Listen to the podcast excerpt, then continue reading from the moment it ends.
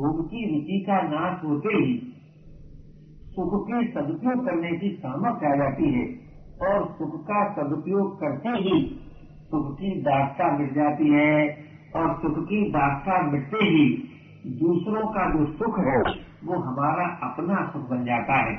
और दूसरों का जो दुख है, वो हमारा अपना दुख बन जाता है। अर्थात सेवक के हृदय में करुणा और प्रसन्नता निराश करती है। आप देखिए और गंभीरता से विचार कीजिए इस बात पर कि जब आपका हृदय किसी के दुख से भर जाता है, तब आपके हृदय में करुणा का रस बहने लगता है। और जब आप किसी सुखी को देख करके प्रसन्न हो जाते हैं, तब आपके जीवन में एक प्रसन्नता छा जाती है। सच्ची प्रसन्नता सुखियों को देखकर ही मिल सकती है। सुख भोगने से नहीं मिलती। सुख भोगने से तो भोगने की शक्ति का हिरास होता है और भाई भोग वस्तु का विनाश होता है। भोग वस्तु का विनाश और भोगने की शक्ति का हिरास, ये सुख भोग की बात है। परंतु जब हम सुखियों को देखकर प्रसन्न होते हैं तो न तो भोगने की शक्ति का है न तो शक्ति का ही विनाश होता है और न भोग वस्तु का ही विनाश होता है। अपितु बिना ही भोगे, भोग से भी अधिक प्रसन्नता प्राप्त होती है। इस दृष्टि से यह निर्वाह सिद्ध हो जाता है कि भाई सुखी का कर्तव्य है सेवा। सुखी का कर्तव्य सेवा है। और सेवा जो है, वो क्या है कि सेवा है दुखियों के दुख से दुखी होना और सुखियों के सुख से प्रसन्न होना। यानी करुणा और प्रसन्नता का जीवन में जो आ जाना है, उसी का नाम सच्ची सेवा है। देखिए, सेवा का अर्थ ये भी नहीं है हम जिसकी सेवा करते हैं, वो हमारा अपना नहीं है। अथवा जिन साधनों से हम सेवा करते हैं, वे उसके नहीं है जिसकी हम सेवा करते हैं। अगर किसी वस्तु को हम अपना मानकर सेवा करते हैं तो उसका अर्थ सेवा नहीं है उसका अर्थ है पुण्य कर्म पुण्य कर्म और सेवा में एक बड़ा अंतर ये है कि पुण्य कर्म जो है उसका आरंभ होता है कामना से। और जिस प्रवृत्ति का आरंभ कामना से होता है, उसका परिणाम भोग होता है। उसका परिणाम करुणा नहीं होती, उसका परिणाम प्रसन्नता नहीं होती। और भोग का परिणाम सदैव रोग होता है, क्योंकि ऐसा कोई भोग है ही नहीं जिसका परिणाम रोग न हो। ऐसा कोई भोग है ही नहीं जिसमें जड़ता न हो। ऐसा कोई भोग है ही नहीं जो हमें पराधीन न बना दे। भोग प्राणी को पराधीनता में, जड़ता में आबद्ध करता है, परंतु सेवा पराधीन नहीं बनाती। जड़ता में आबद्ध नहीं करती, अपितु चेतना प्रदान करती है। सेवा जो है, वो हमें स्वाधीन बनाती है, पराधीन नहीं बनाती। सेवा जो है, वो हमें जड़ता से चेतना की ओर ले जाती है? अशांति से शांति की ओर ले जाती है? पराधीनता से स्वाधीनता की ओर ले जाती है और असत्य से सत्य की ओर ले जाती है। इस दृष्टि से सेवा बड़े ही महत्व की वस्तु है। परंतु भाई हम सेवा उसी अंश में कर सकते हैं, जिस अंश में सुखी है।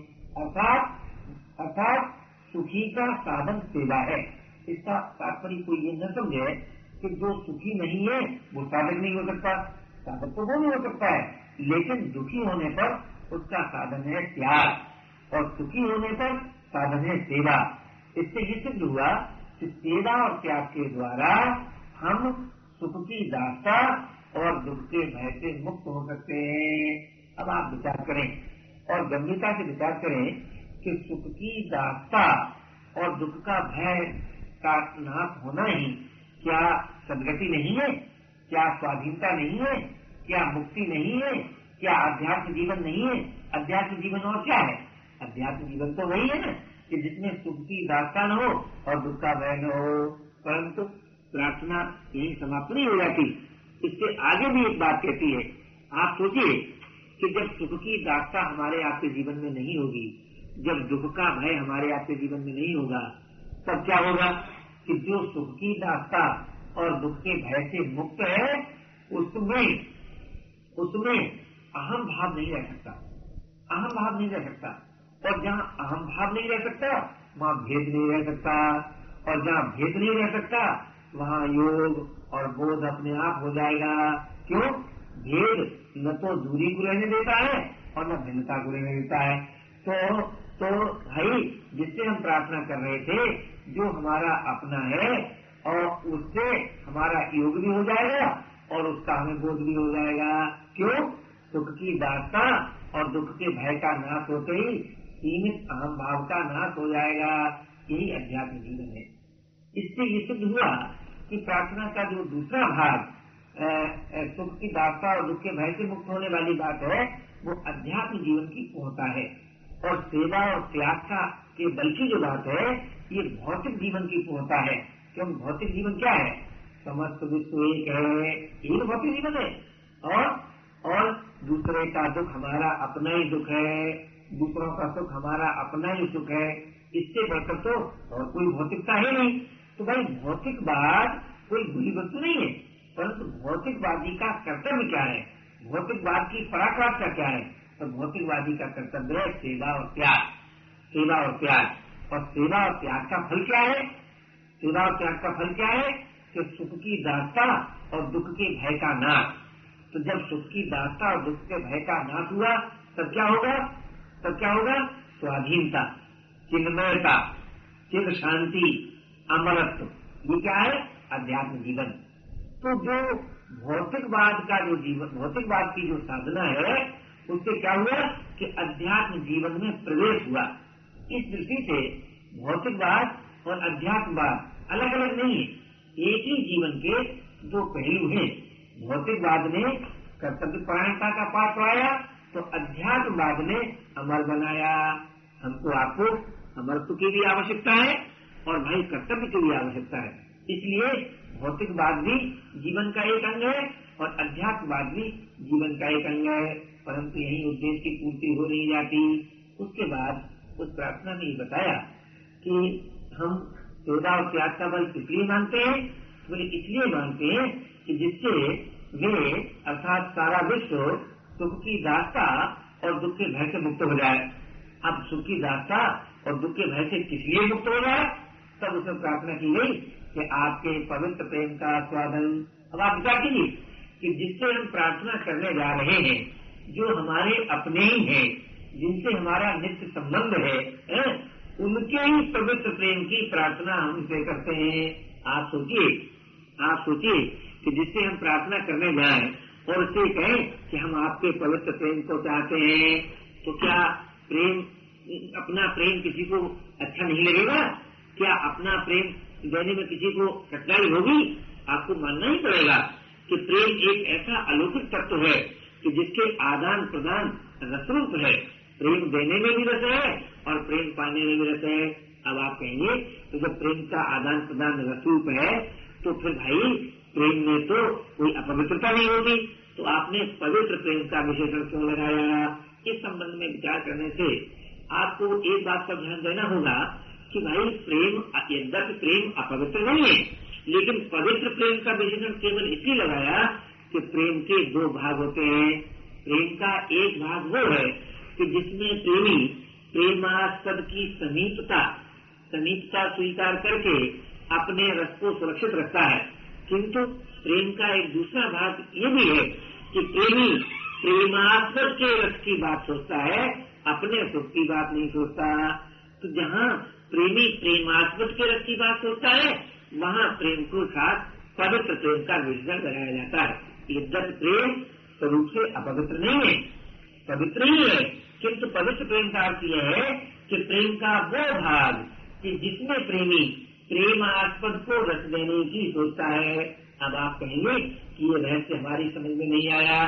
तो भाई, इस रहस्य के समझाने के लिए कुछ प्रेमियों के चरित्र पर दृष्टि डालनी होगी। आप भले ही उसे कहानी माने, इतिहास माने, चरित्र माने, ये आपकी रुचि, लेकिन अपना तात्पर्य तो केवल पवित्र प्रेम के समझाने के संबंध में है। तात्पर्य इस बात में नहीं है कि जो घटना आपके सामने निवेदन की जाए, आप उस घटना पर विश्वास करें, आप उसको मान लें, ये तात्पर्य नहीं है। तात्पर्य केवल इतना है कि उस घटना के द्वारा आप पवित्र प्रेम के वास्तविक रहस्य को जान लें एक बार की बात आप है कि जब जब हमारे हमारे श्री नंद जी नंद जी श्याम सुंदर को मथुरा पहुंचाकर वापस लौटे और मैया यशोदा ने ये देखा कि नंद जी आ गए, पर उनके साथ कन्हैया नहीं है। कन्हैया नहीं है। तो यशोदा जी को कन्हैया के बिना नंद को देखकर बड़ा आश्चर्य हुआ।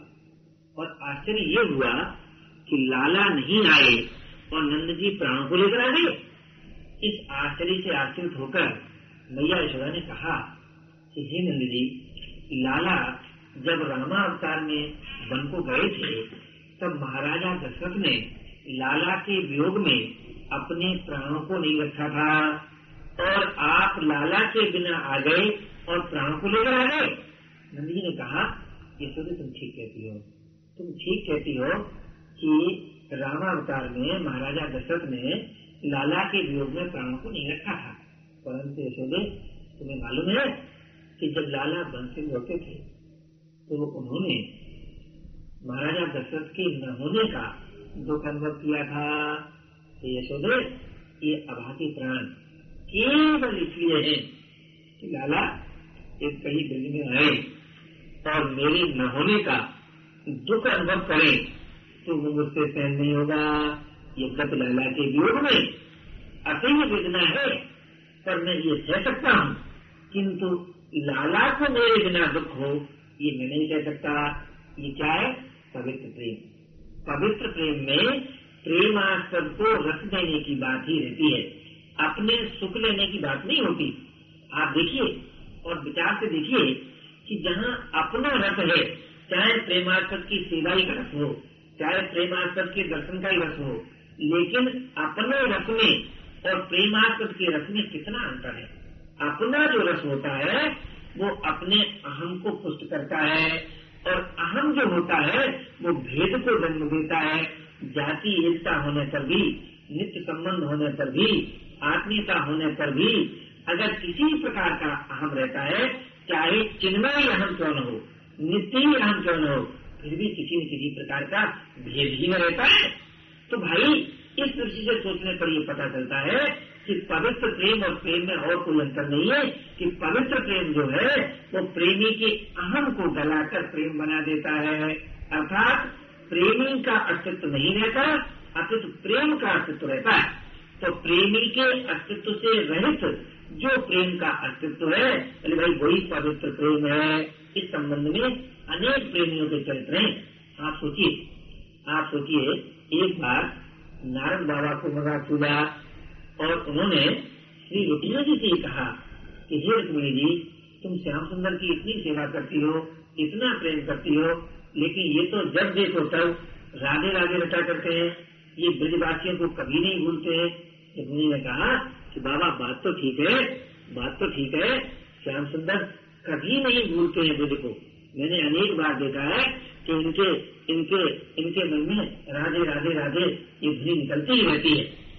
तो एक, एक, बिल्कुल प्राकृतिक नियम है कि जब किसी पत्नी के मन में ये बात आ जाए कि मेरे पति किसी और को भी प्रेम करते हैं तो उसके जीवन में उतना रस नहीं रहता। ये जब प्रेम के साम्राज्य में निरस्ता की गंध नहीं है किंतु हमको जब बात सोचना पड़ता है समझना पड़ता है तो अपनी भौतिक दृष्टिकोण से समझना पड़ता है। तो भाई, जब देखा श्याम सुंदर ने कि नारद बाबा ने तो श्री रुक्मिणी के मन में भेद पैदा कर दिया और प्रेम में सब कुछ सहन होता है। परंतु भाई, भेद नहीं सहन होता।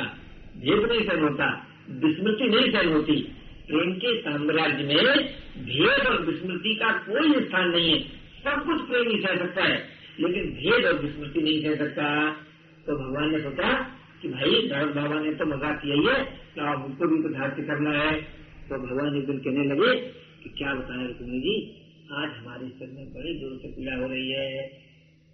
आप जानते हैं, प्रिय की पीड़ा सुनकर सभी का हृदय अधीर हो जाता है। रुक्मी जी अधीर हो गई और कहने लगे, हे प्यारे, आपके सिर में पीड़ा हो रही है तो आपको उपचार बताइए, क्या करें हम? क्यों? क्योंकि प्रिय की जो पीड़ा है, वो अपनी पीड़ा से अधिक वेदना देने वाली होती है। शांत कहने लगे रुक्मिणी जी उपचार तो है, पर यहाँ औषधि कहाँ? निजा महाराज, आपकी द्वारिकापुरी में अष्टसिद्धि नवनिधि निवास करती है, वहाँ औषधि नहीं मिलेगी। फिर सुंदर ने कहा रुक्मिणी जी यहाँ औषधि कहा? महाराज, आप बताएँ तो सही, क्या ऐसी औषधि है जो यहाँ नहीं मिलेगी? सुंदर ने कहा रुक्मिणी जी औषधि तो केवल इतनी सी है कि कोई हमारा प्रेमी होता और अपने चरण की रज यदि हमारे मस्तिष्क पर लगाए देता तो हमारी पीड़ा बंद हो जाती। सोचने लगी कि प्रेमी तो हम इनके हैं, लेकिन हमारा पति धर्म है, ये हमारे पतिदेव हैं। भला हम अपने पतिदेव के मस्तिष्क पर अपने चरण की रज लगाएँगे तो हमें नर्क जाना पड़ेगा। तुम्हारा लक्ष्मण जी का साहस नहीं नारद बाबा सोचने लगे कि प्रेमी तो हम भी इनके हैं, लेकिन हमारा दास भाव है। अगर दास अपने स्वामी के मस्तिष्क पर अपनी करने के लगाएगा तो नर्क भोगना पड़ेगा तो नारद बाबा का भी सांस नहीं हुआ। परंतु प्रेमी तो थे ही। प्रिय की वेदना से हृदय पीड़ित था ही तो एक नियम ही है कि प्रेमी के हृदय में जब कोई समस्या आती है तो प्रेमी दूर दौड़ता है। तो नारद बाबा ने सोचा कि चलो भाई ब्रज में चले। अब ब्रज में आए।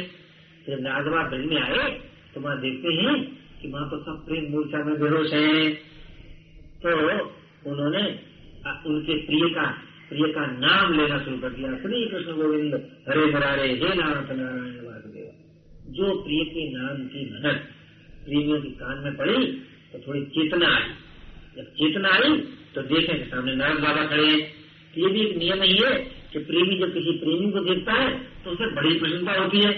तो प्रसन्नता होकर कह रहे बाबा डंडो बाबा डंडो वहाँ कहाँ से है? नागवा बोले आए कहाँ से? रुपयो आए तो हम से हैं। वो दरकापुरी से है, आए तो हम दरकापुरी से हैं। तो जब प्रिय के धाम की नारा सुनी तो और चेतना हुई। तो गोपियाँ आपको लेकर पूछ लगी तो हमारे प्यारे अच्छे तो नहीं उनने कहा, अच्छे तो हैं, पर तो ये जो संधि जनक बात सुनी तो प्रेम में बड़ा अनिश्चिंतन रहता है। तुमने बाबा कैसी तर्क करते हो। आप चीज़ बताओ कि हमारे प्यारे अच्छे तो हैं? उनने गोपी अच्छे तो हैं, पर उनके सिर में पीड़ा होती है। तो जो ये सुनी कि हमारे प्यारे के सिर में पीड़ा होती है तो गोपियाँ आकुल हो गई और आकुल कहने लगी तो कोई वहाँ उपचार करने वाला नहीं है? उनने कहा उनने कहा गोपियों, उपचार करने वाले तो क्या है? औषधि न मिले। बोले, ऐसी कौन सी औषधि है जो न मिले? आप बताओ तो सही। बोले, गोपियों, क्या बताएँगे ऐसी औषधि मिले ही ना है। क्यों? वो सोच ही नहीं सकते थे। नहीं सकते थे उनने कहा आप बताओ तो सही बाबा ऐसी कौन सी औषधि है? बोले, औषधि तो यह है कि कोई प्रेमी अपने चरण की रख दे तो उनकी सिर की पीड़ा दूर हो बोले, बाबा, जाओ जाओ जाओ दीदी भी जाओ और जितनी चाहो उतनी ले जाओ। जाओ, जल्दी जाओ। गोपियो तुम नहीं जानती हो कि श्याम सुंदर पूर्ण ब्रह्म सच्चिदानंद घन है? और तुम उसके बच्चे को अपने चरण के लगाओगी, तुम्हें नर्क भोगना पड़ेगा। बोले, बाबा, एक जन्म नहीं अनंत जन्मों तक नर्क भोग सकती है, पर प्यारे की पीड़ा नहीं कर सकती। कहने का तात्पर्य क्या? यह पवित्र प्रेम। पवित्र प्रेम में प्रेम आस्पद को रस देने की उत्कट लालसा रहती है। प्रेम आस्पद का रस यदि अलग होने में है तो वियोग की वेदना प्रेमी कह सकता है। प्रेमास्पद का रस मिलने में है तो सब कुछ तो मिल सकता है। लेकिन जिसमें प्रेम प्रेमास्पद को रस हो, वही पवित्र प्रेम है। इस दृष्टि से अगर आप विचार करके देखें तो पवित्र प्रेम का अर्थ क्या हुआ? कि प्रेम प्रेमास्पद को रस देना अब आप विचार करें, और गंभीरता से विचार करें कि भाई, जो सब प्रकार से समर्थ हो, पूर्ण हो, है, उसको रस कैसे दिया है। रस तो भाई तब न मिलता है कि जब किसी की, न किसी प्रकार की कमी हो, उसको पूरा किया जाता दिया जाता है। तो भाई कमी के पूरे करने वाला जो रस होता है, वो प्रेम का रस नहीं होता, वो भोग का रस होता है। तो भोग के रस में और प्रेम के रस में एक बड़ा अंतर होता है। भोग के रस में सुख सुख लेने की लालसा होती है और प्रेम के रस में कुछ लेने की लालसा नहीं होती।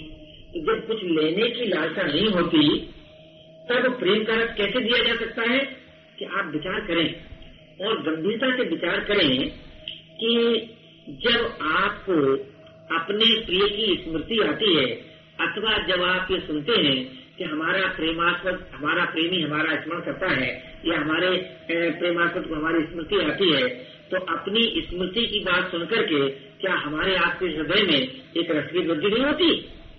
ये बात प्रत्येक भाई को माननी पड़ेगी। बहन को माननी पड़ेगी कि जब ये सुनता है कि कोई हमारा प्यारा है और उसे हमारी याद आती है तो उससे बारस आता है उसे बारस आता है। तो भाई, जो समर्थ प्रेमास्पद है, जब हम, जब उसकी स्मृति हमारे जीवन में रहेगी, तब बताइए उसे रस मिलेगा कि नहीं? ये बात मानना ही पड़ेगा कि जो समर्थ है, उसको रस कब मिलता है जब उसकी मधुर स्मृति अखंड रूप से बनी रहे। और और उसको रस कब मिलता है कि जब उसके मन की बात पूरी हो, उसके मन की बात पूरी हो, अब उसके मन में अच्छी बात है या बुरी बात है, इस बात का विचार प्रेमी को कभी नहीं होता। प्रेमी के पास प्रेमी के जीवन में तो केवल यही बात रहती है कि भाई प्रेमास्पद के मन में जो हो, सो हो। लेकिन एक बात यहाँ ध्यान रखिए प्रेमास्पद हो कौन सकता है? प्रेम का रस कौन चख सकता है? प्रेम का रस भोगी नहीं चख सकता। भोगी प्रेमास्पद नहीं हो सकता। क्यों? जो कुछ भी चाहता है, उसको प्रेम नहीं चाहिए। प्रेम उसी को चाहिए जो भोग और मोक्ष की लालसा से रहित हो। और जो भोग की लालसा से रहित है, जो भोग की लालसा से रहित है, वो व्यक्ति नहीं हो सकता। वो व्यक्ति नहीं हो सकता। जो मोक्ष की लालसा से रहित है, वो व्यक्ति नहीं हो सकता। इससे ये स्पष्ट सिद्ध होता है कि जो अनंत है, जो अपार है जो अखंड है, जो सभी का सब कुछ है, सच पूछिए तो वही प्रेमास्पद है। ये तो दूसरी बात है कि उसी के नाते सभी की सेवा की जाए, सभी का आदर किया जाए, सभी को प्रेम किया जाए, ये दूसरी बात है। लेकिन प्रेमास्पद कौन है? भाई, प्रेमास्पद तो वही ना होगा कि प्रेम जिसकी खुराक हो, प्रेम जिसका, की मांग हो। और प्रेम किसकी मांग है? कि जिसकी मांग न भोग है न योग है न ध्यान है। क्यों? भोग की मांग जिसमें है, उसमें प्रेम की मांग नहीं हो सकती। योग की मांग जिसमें है, उसमें प्रेम की मांग नहीं हो सकती। ज्ञान की मांग जिसमें है, उसमें प्रेम की मांग नहीं हो सकती। क्यों नहीं? क्यों नहीं हो सकती? कि योग की मांग चिर शांति प्रदान करती है और भाई ज्ञान की मांग अमर बनाती है। तो जिसे अमर होना है, जिसे चिर शांति में निवास करना है, भला बताइए भला बताइए, वो प्रेमी कैसे हो सकता है? क्या इसका अर्थ ये है कि प्रेमी भोगी होता है कि नहीं भाई? भोगी नहीं होता। होता तो परम योगी है, पर योग के रस में आसक्त नहीं होता। तो क्या प्रेमी अज्ञानी होता है? कि प्रेमी अज्ञानी नहीं होता? प्रेम तो प्रेमी तो महान सत्य होता है, परंतु ज्ञान के रस में आबद्ध नहीं होता। अब आप कहेंगे कि योग का रस, ज्ञान का रस और प्रेम का रस, इसमें क्या अंतर है? कि भाई योग का रस जो है, वो शांत रस है, शांत रस है। और ज्ञान का रस जो है, वो अखंड रस है। और प्रेम का जो रस है, वो शांत भी है, अखंड भी है, अनंत भी है। तो भाई, प्रेम का रस अनंत रस है। प्रेम के रस में, ज्ञान के रस में, योग के रस में स्वरूप का भेद नहीं है, जाति का भेद नहीं है, लेकिन सीमा का भेद है। सीमा का भेद है। प्रेम का जो रस है, वो असीम और अनंत है। असीम और अनंत है। और ज्ञान का जो रस है, वो असीम और अखंड है। और योग का जो रस है, वो असीम और शांत है। शांत रस में दुख की निवृत्ति है, राग की निवृत्ति है। शांत रस में राग और दुख की निवृत्ति है। लेकिन लेकिन अगर कोई शांति के रस में संतुष्ट हो जाए, शांत के रस में संतुष्ट हो जाए तो शांत के रस में संतुष्ट प्राणी प्राणी अमरत्व की बात नहीं जान पाएगा। और अगर कोई अमृत के रस में संतुष्ट हो जाए तो प्रेम में जो अगाध अनंत नित्य रस है उससे वंचित हो जाएगा। अंतर क्या है? जरा सोचिए। जरा सोचिए। शांत रस में चित्त का निरोध है चित्त की शुद्धि है, है? और ज्ञान के रस में चित्त का बाध है चित्त से असंगता है। और प्रेम के रस में चित्त अपने पास नहीं रहता। अर्थात योगी का मन शांत और शुद्ध हो जाता है और ज्ञानी का मन ज्ञानी अपने मन से असंग हो जाता है। अथवा यूँ कहो कि ज्ञान से मन का नाश हो जाता है। लेकिन प्रेमी का मन प्रेमास्पद के पास रहता है। प्रेमी वही है कि जिसका मन प्रेम आस्पद के पास हो। तो हमारा प्रेमास्पद कैसा है कि सब प्रकार से पूर्ण है, है अनंत है अपार है अखंड है। तो जब हमारा मन उस प्रेमास्पद के पास चला जाएगा तो प्रेमास्पद का मन कैसा होगा? कि आप काम होगा आप काम होगा। इसका, इससे इससे तात्पर्य क्या निकला? तात्पर्य निकला कि प्रेमी तो हो जाता है अचार और प्रेमास्पद में उत्पन्न होती है चाह यानी जो पूर्ण है, उसमें तो चाह उत्पन्न होती है। और जो अपूर्ण था, बोले वो चाह रहित हो जाता है। इसका क्या यह अर्थ है कि प्रेमी में किसी प्रकार की प्रेमास्पद में किसी प्रकार की कमी आ जाती है? कि प्रेमास्पद में किसी प्रकार की कमी नहीं आ जाती। कमी नहीं आ जाती। ये प्रेम का स्वभाव ही है। ये प्रेम का स्वभाव ही है कि प्रेम प्रेमास्पद को प्रेमी के अधीन कर देता है। क्यों अधीन कर देता है? कि प्रेमी अपने पास अपना मन नहीं रखता। प्रेमी में अपने करके कोई वस्तु नहीं होती। तो भाई, जहाँ अपने करके कोई वस्तु नहीं है, वहाँ प्रेमास्पद कैसे विमुख हो सकता है? कैसे उससे अलग रह सकता है? कैसे उनके बिना रह सकता है? प्रेमास्पद प्रेमी के मन को लेकर, प्रेमी के मन को लेकर अपने प्रेमियों का चिंतन करता है। प्रेमियों के लिए व्याकुल होता है। तभी तो श्याम सुंदर श्री उद्धव जी से कहते हैं कि, भैया उद्धव भैया उद्धव, जब से वृक्ष हो रहा है किसी ने माखन रोटी नहीं दी, किसी ने दूध के झाग नहीं खिलाए, किसी ने कन्हैया कन्हैया करके नहीं पुकारा, किसी ने गुंजा की माला नहीं पहनाई, ये किसका मन है? ये मैया यशोदा का मन है। तो मैया यशोदा के मन को लेकर के कन्हैया ब्रजवासियों के विरह में व्याकुल है और कन्हैया के कन्हैया के मन को लेकर ब्रजवासी आत्म काम है, आत्मराम है, नित्य मुक्त है। परंतु नित्य मुक्त होने पर भी आत्म काम होने पर भी, आत्मराम होने पर भी कन्हैया की विस्मृति नहीं है। कन्हैया की विस्मृति नहीं है। तो मेरे भाई, ये जो प्रेम का साम्राज्य है, इस प्रेम के साम्राज्य में, प्रेम के साम्राज्य में नित्य नवरस है, अगाध अनंत रस है। परंतु ये रहस्य कब समझ में आता है? ये रहस्य कब समझ में आता है कि जब प्रेम के साम्राज्य में प्रवेश हो, और प्रेम के साम्राज्य में प्रवेश कब होता है? प्रेम के साम्राज्य में प्रवेश कब होता है? कि जब जब साधक प्रेम आस्पद के अस्तित्व को निस्संदेहता पूर्वक स्वीकार कर ले, यही प्रेम के साम्राज्य में प्रवेश होने का उपाय है। हमारे प्रेमास्पद है, हमारे प्रेमास्पद है, और वो हमारे अपने ही है। आप सोचिए कि इस प्रार्थना का जो सबसे पहला वाक्य है, उसमें यही है, मेरे नाथ मेरे नाथ. यानी मेरे नाथ का अर्थ क्या है कि कोई और मेरा नहीं है, और मैं अनाथ नहीं हूँ। न तो मैं अनाथ हूँ, और न कोई और मेरा है। बोले, ये हाथ भी मेरा नहीं है, ये तन भी मेरा नहीं है, ये प्राण भी मेरा नहीं है, ये बुद्धि भी मेरी नहीं है, ये मन भी मेरा नहीं है, ये सब कुछ तेरा है, और तू केवल मेरा है। भाई, यही प्रेम की प्राप्ति का उपाय है कि कोई और अपना है नहीं। अब आप विचार करो कि जब कोई और अपना है नहीं तो किसी वस्तु से संबंध रहेगा? आपको मानना पड़ेगा, नहीं रहेगा। लेकिन क्या वस्तु नहीं रहेगी? ये मानना पड़ेगा कि वस्तु रहेगी, पर उससे संबंध नहीं रहेगा। वस्तु रहे और उससे संबंध न रहे, क्या हो जाएगा? कि वस्तु के संबंध से जो लोभ, मोह, काम आदि, जो विकार उत्पन्न हो गया था वो विकार नाश हो जाएगा, वस्तु से संबंध विच्छेद होते ही। कहने का मेरा तात्पर्य था कि भाई भाई, जब हमारा संबंध अपने प्रेमास्पद से हो गया, तब किसी और से रहा नहीं।